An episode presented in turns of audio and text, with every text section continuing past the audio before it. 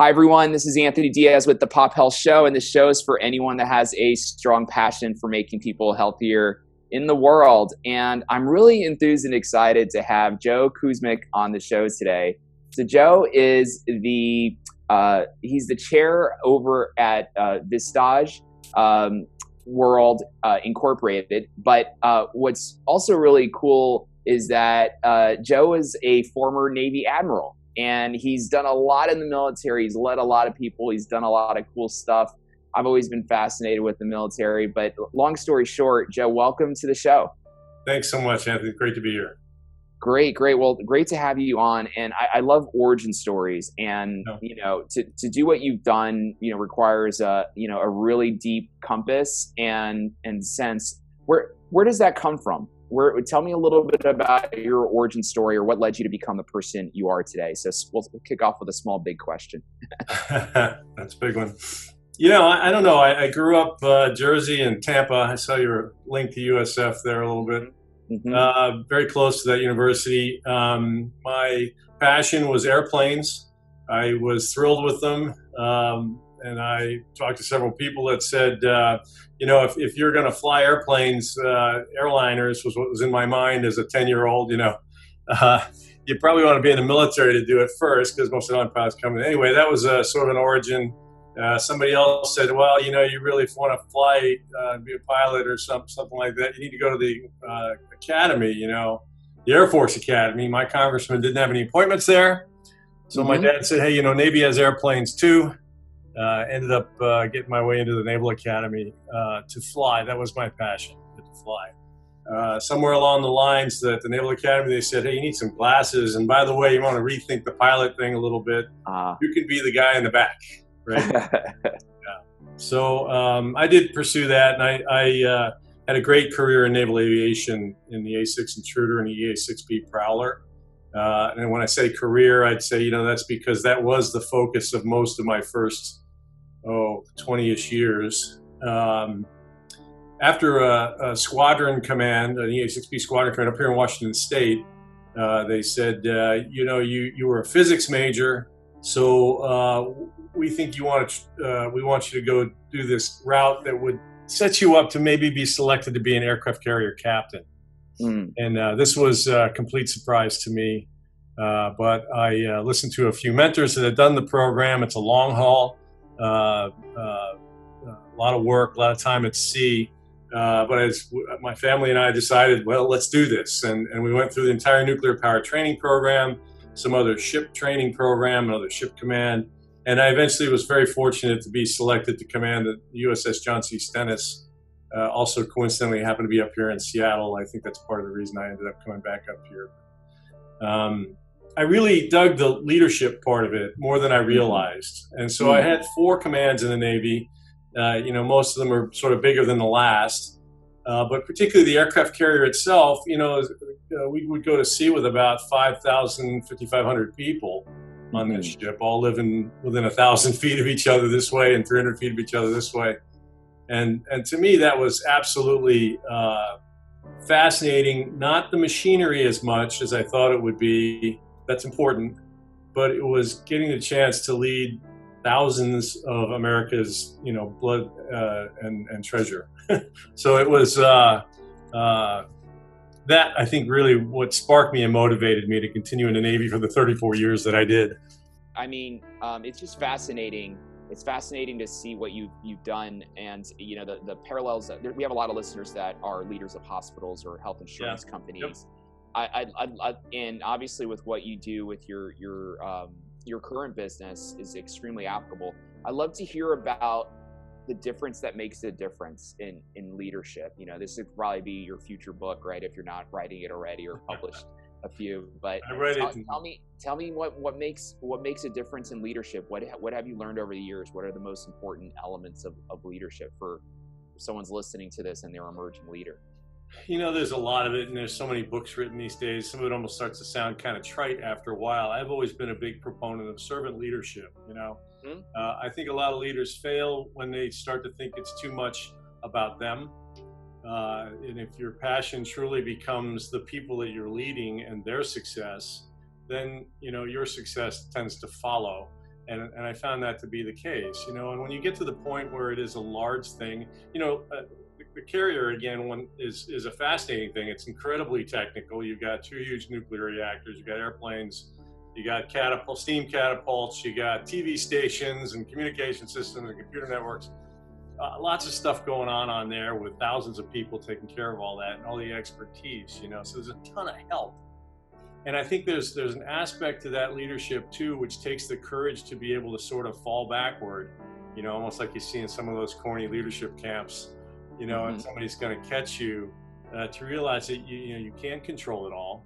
You mm-hmm. have to trust that the people you have, you've either trained them or you've trained somebody who has trained them, or they have the proper training, and it's going to work out pretty well most likely. Not that you can't ignore it, you know. Right. Right. But um, and ultimately, you know, sometimes you do have to trust, and you have that. That means that there's a possibility it might go wrong, and you have to be okay with that too. You know, you have to be okay with somebody making a mistake. You know, you have to avoid it being uh, a life or death kind of thing, you know, or an existential problem for a business as best you can. That's where your energy should be applied. I love it. I love it, Joe. And you know, I, I love the concept of servant leadership, um, and kind of like no matter you know if you're at top it's it's it's just you know supporting the people, and it's kind of like you're supporting everyone. Um, what, do you have some examples of servant leadership in, in action um, that would be applicable in today's terms for a hospital CEO or maybe a startup CEO or just a company CEO? Yeah, you know, um, uh, once again, it, it's the, fundamentally the servant leadership thing. It's just not about you, right? Mm-hmm. So we mm-hmm. did have a hospital, pretty big hospital on board the carrier, you know. Right not in terms of, of, of, most hospitals probably, but in terms of having something on a ship. We had a couple mm-hmm. operating rooms. We had a surgeon. We had, uh, I think, five other doctors plus a psychologist. And, um, you know, those folks were uh, my experts when it came to some of those life and death kind of things, right? So they would come up to support me uh, uh, sadly, there were a couple fatalities. Not you know, mm-hmm. and those things varied. One one was a uh, you know just a health problem, a health defect that nobody caught. Right, heart mm-hmm. problem. Uh, the other was an accidental death as we were coming into port uh, mm-hmm. overseas. Um, and and you know those kinds of things happen, and they don't always happen real quick. Uh, it takes a little bit of time, and you have those experts that come up and talk with you about that. You got 87 things going on, right? So I got to rely on the medical person providing accurate medical advice, but also talking to me about, hey, we're, we're going as fast as we can toward the nearest hospital ashore to get this critical patient where it needs he needs he or she needs to go. Mm. And uh, you know we're, we're getting a, hos- a helicopter crew spun up uh, we're making the deck ready to get the helicopter off the deck. You know, you have to move some things around and, and, make that happen. And it's the middle of the night, and you know, what are we doing? So you got all these operational pieces going on, yet you have this medical expert. We, a senior medical officer would typically come up to the bridge and talk to me about this stuff, and we would orchestrate that as a team. You know, but I can guarantee I never tried to second guess his medical advice. Mm. You know, if he felt he could handle something then we'd think about doing it on board. You know, I had my appendix out on the USS America back in the 80s. Mm-hmm. I didn't think too much about it. But, right. you know, when I was captain of the ship, I'm thinking, you know, well, we could do a straightforward uh, abdominal surgery on board. We certainly have the capability. We have the equipment. Why not? The answer really is I, I think we need to, you know, weigh that and get people to the best uh, facility possible. And it would be hard to answer the mail. It'd be hard to make the phone call to the parents of someone who didn't make it or didn't come out of a, a, a medical situation well um, uh, and say, well, you know, we just decided it was kind of hard, so we decided to go ahead and wing it and do it on board. You know, mm, right, right. some of those kinds of things. I think I'm probably off your question now that I rambled a little. No, bit. no, no. That's exactly it. I think that's what it's all about, um, and, and it's it's really inspiring and you know you, you just start to see trends. I'm a trend person. I, I love the yeah. physics of of you know the, the end results of good leadership in action. And you're starting to see that you know being a servant to the team and being supportive of the team. And it's not about yourself. It's it's getting over a, a leader's ego right? And, and, you know the battling that ego and uh, you know separating yourself from that and getting out of your own way is yep. is probably the most important thing that that you can do for the organization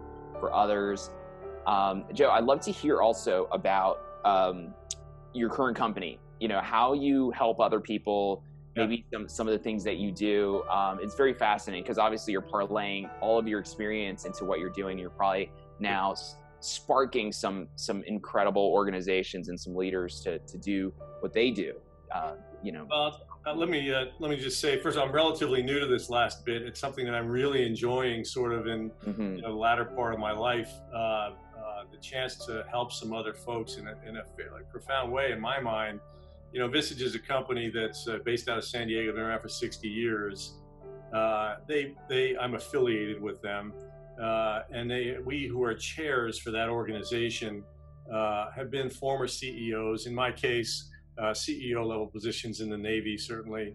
Um, and and uh, when it comes to uh, entrepreneurialism, uh, business sense, and mostly leadership and people, you know, that mm-hmm. seems to be what comes up more than anything, and it crosses all, uh, you know, all all all the diverse industries out there. You know, everybody kind of has the same people stuff going on. Um, and what, what's remarkable, I think, about Vistage is they, they, they harness the power of the peer, right? So we come together as a group. I'm not really an executive coach. I, I bring a group of about 16, ideally, CEOs together, mostly mid-sized companies, you know, maybe 10 to 100 million revenue annually. And, um, and, and we meet once a month. We hang our egos at the door mm-hmm. and we, uh, we, roll the sleeves up and, and usually have a speaker, some kind of spark some interesting debate. And then we, we have a, a very elaborate issue processing procedure we go through. And so the members bring issues to us, to the group, and then the group helps them refine the issue and then come up with a solution. And then I jump in and help that particular member with the accountability side of it too on the other side, right? Nice. So I'm not there to teach. I don't have a bag of tricks for how your company right. grow twice as fast. Uh, but these other 15 CEOs who are going through exactly what you are or have right. gone through it have the power. So we leverage that power. Mm-hmm. And uh, they like it a lot, not to sound too salesy, but our companies grow more than twice as fast as non member companies, uh, comparable non member companies. And um, our members stick around for an average between five and seven years. Nice. In the group. So they become very tight, they become very That's close. That's great.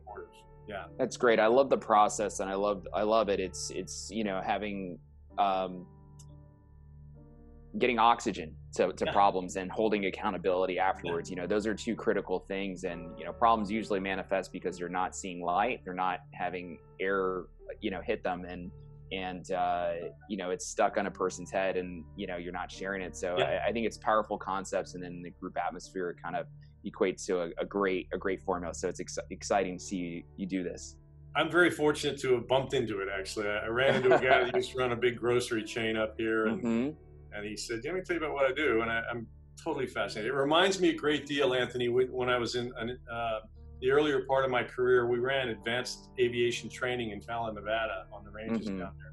So you would get the entire air wing from a ship down there. That's you know 60, 70 airplanes, different kinds, and you would do these massive aviation exercises with with you know opposing airplanes like Top Gun, you know. Mm-hmm. Uh, in mm-hmm. fact, Top Gun would help us. But after all of that, we would come back to the building and it was an instrumented range and you could watch all of those airplanes and and and as a replay of the entire event and zoom in and focus you could have a cockpit view somewhat cartoonish in those days uh, to see exactly what they were doing synchronized with the communications the point what point i'm making with all those words is everybody had to hang their egos at the door you know. And when you have naval aviators, those are pretty big egos. So you mm-hmm. hang those egos at the door. You come in. We are going to roll our sleeves up. Doesn't matter what your rank is. Doesn't matter what your position is. You know, we're going to hold you accountable for right. what you did or didn't do correctly here, so we can all learn from it. You know. Nice. And it's just that pure environment that I think comes forward to this environment. And I just love that about my naval career and I love that about what I'm doing now. I love it. I love it. Well, Joe, this is this is super powerful, and you know, one, along those lines, I guess one final question I usually ask is like, you know, yeah. tell me a little bit about the future of health. But since the topic that we're going into is more about leadership yeah. and uh, servant leadership, and and just, uh, I'd love to hear about where do you see leadership going in the future? What's going to make good future leaders? You know, so obviously, like our human being minds for like the young kids on TikTok and Instagram attention span. You know, they're even talking about the concept of universities having to change and high schools having to change. And so our minds are changing, kids' minds are changing, but what's going to take what what's going to be critical in the next generation of creating leaders and just love to hear your philosophies on on that.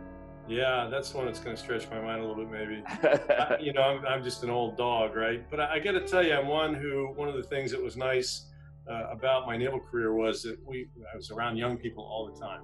Right. So, I mean, the average age on that carrier was probably about 23 or 24. Mm-hmm. Since I was 102, you know, I mean, most of them were pretty darn young.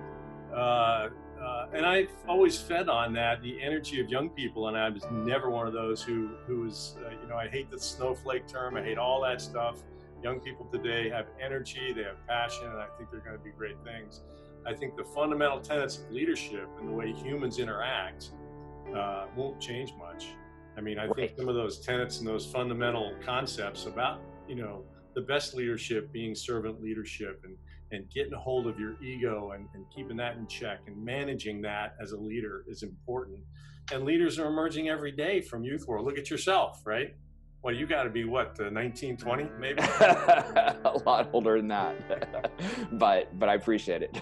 yeah, so I think that they'll get all that. I do think there'll be some changes. I think you're going to see more and more. Um, you know, I live in a city here in Seattle where uh, housing affordability is off the page. You know, and yeah, and more and more people are being forced to live far out in traffic and all that stuff, and it's happening.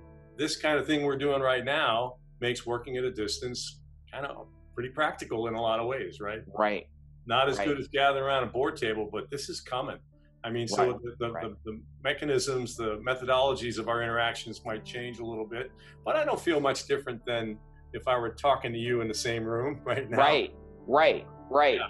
Yeah. no, there's, I think there's power to, you know, being in the room with other CEOs and that connection. And, and there's nothing, but then the next best thing is you know is being able to see someone's eyes and teeth i think right. is really quick i'm, I'm all about the eyes you know when you can you can see someone you can I'm see sorry. you know yeah no all good uh, but you can you can really uh, you know connect with people and see what their essence is, of, is about and you know where, where their focus is at. And so it's uh, it's super key and important and it's it's fascinating. Yeah like i mentioned i've always been fascinated by military leadership uh, the discipline, um, you know, that the military brings and backgrounds from military, and just you know how it's instilled at a critical age where some some of these kids that get into the military, you know, are, are needing direction and and they come out with you know just incredible incredible skills and discipline, and so um, it's so relevant for leadership these days. I mean, I can only imagine if you know Fortune 2000 CEOs, all of them had some sort of military training. What would that do for their business? Um, yeah. You know, well, you know, they can they can certainly bring it in, and I'm I'm a big advocate around here yeah. for